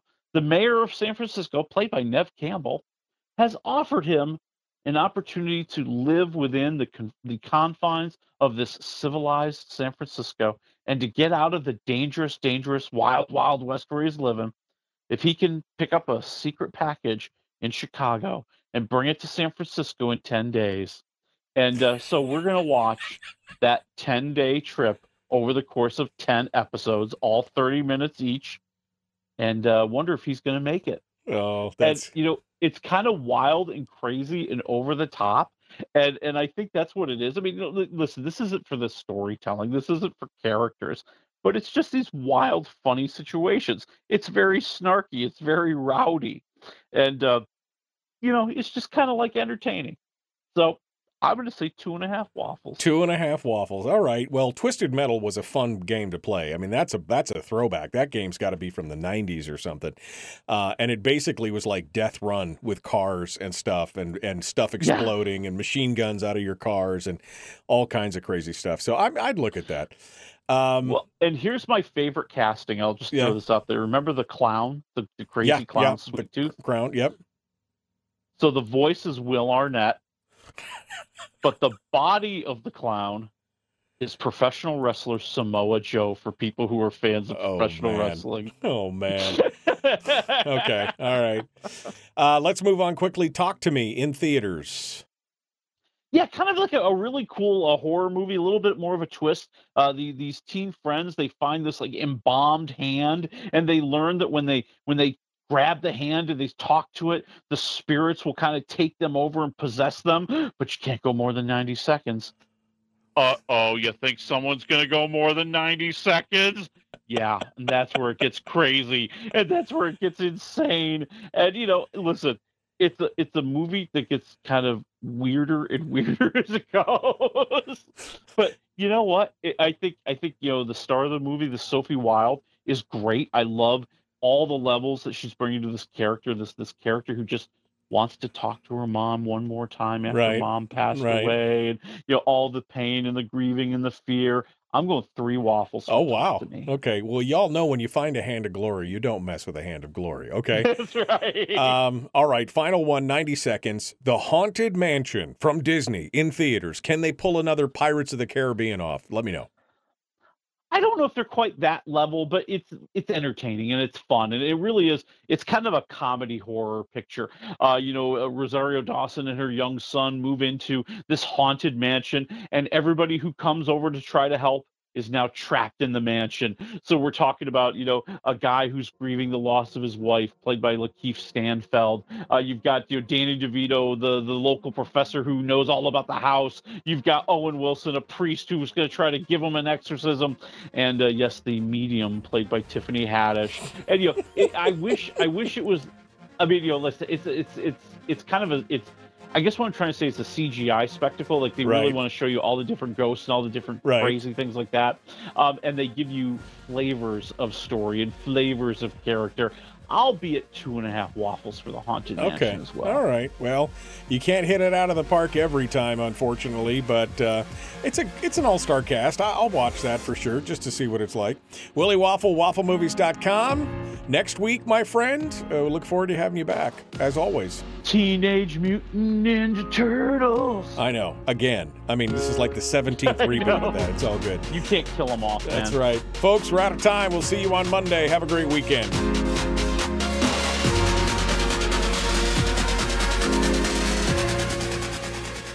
I mean, you know, Pirates was like lightning in a bottle, right? I mean, Yeah. I, I haven't seen Jungle Cruise yet. You said it was good, but you know, It's good. is it going to is it going to cause a spin-off? You know, is it going to cause a sequel or not? I mean, Mm, It kind of was, and then they kind of brushed it under the rug. Yeah, no, I mean, you you look at you look at Pirates, and it was just that perfect storm of great talent with Johnny Depp and Orlando Bloom and Keira Knightley. Uh, you know, all the folks who were involved there, uh, Geoffrey Rush. I mean, it was just kind of that perfect storm of what a great story, what a great ride, and I just don't know if you can recapture that with some of these other, you know, some of these other rides. I guess I, I just don't know. I mean, Well, and no, because you know the other thing is now you're compared to Pirates of the Caribbean all the time, and, and that that's a hard comparison to live up to. yeah. That's really tough, and so yeah, I think that that's always going to be the challenge. But you know, Disney, they're just saying, hey, let's monetize more of our intellectual property. Well, And you know, they tried that. They tried the Haunted Mansion once before. That didn't, Yeah. didn't go as great, you know. Yeah. Eddie Murphy. Well, you know? Disney is Disney is if you've looked at their numbers, they're down to COVID level numbers again. Uh, and I think a lot of it has to do with some of their marketing and PR and how they're. I think people are getting a little frustrated with them, so they may be in full on panic mode as this stuff goes on. It may be so much so, in fact, that I heard a, a rumor, and you can you're in the you you've got your finger on the pulse of this, but I heard that they're actually talking about another Pirates movie, and Yes. they may have approached Johnny Depp on it as well now that he's cleared his name and everything. Although I don't know if he'd pick it up. I mean, what are you hearing?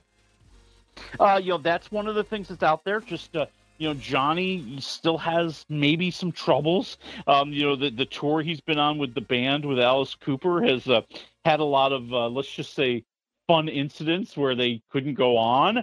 Uh, so that that's kind of hanging over him. And uh, you know, allegedly they had approached Margot Robbie to be part of the new Pirates of the Car- Caribbean. And if she's involved, you don't need Johnny Depp.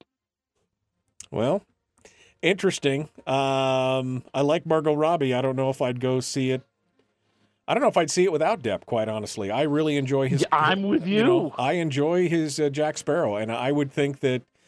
You know, Disney should swallow a little bit of their pride here and basically say, you know, people are innocent until proven guilty. I mean, we saw it. Look what happened with Kevin Spacey. He got cleared of all charges. Did you see that? He did. He he got totally cleared. But you know, I think the problem that's gonna, the thing that's gonna hound Johnny Depp, and it's it's gonna hound Kevin Spacey too, is the testimony. That Right. you know, yes, you were cl- you were cleared of all charges. Absolutely agree.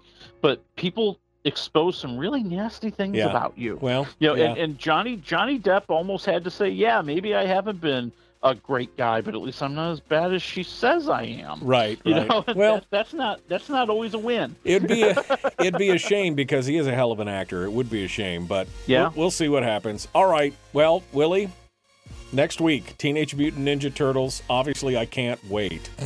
I mean, it's I gonna. can tell you're so excited. It's, So it's gonna be the best. All right, bud. I'll see you next week. Thanks so much. See you then. Folks, uh, we hope you have a great weekend. Go mow the lawn, do whatever you need to do. Enjoy the sunshine. Hopefully, it stays. We'll see you on Monday.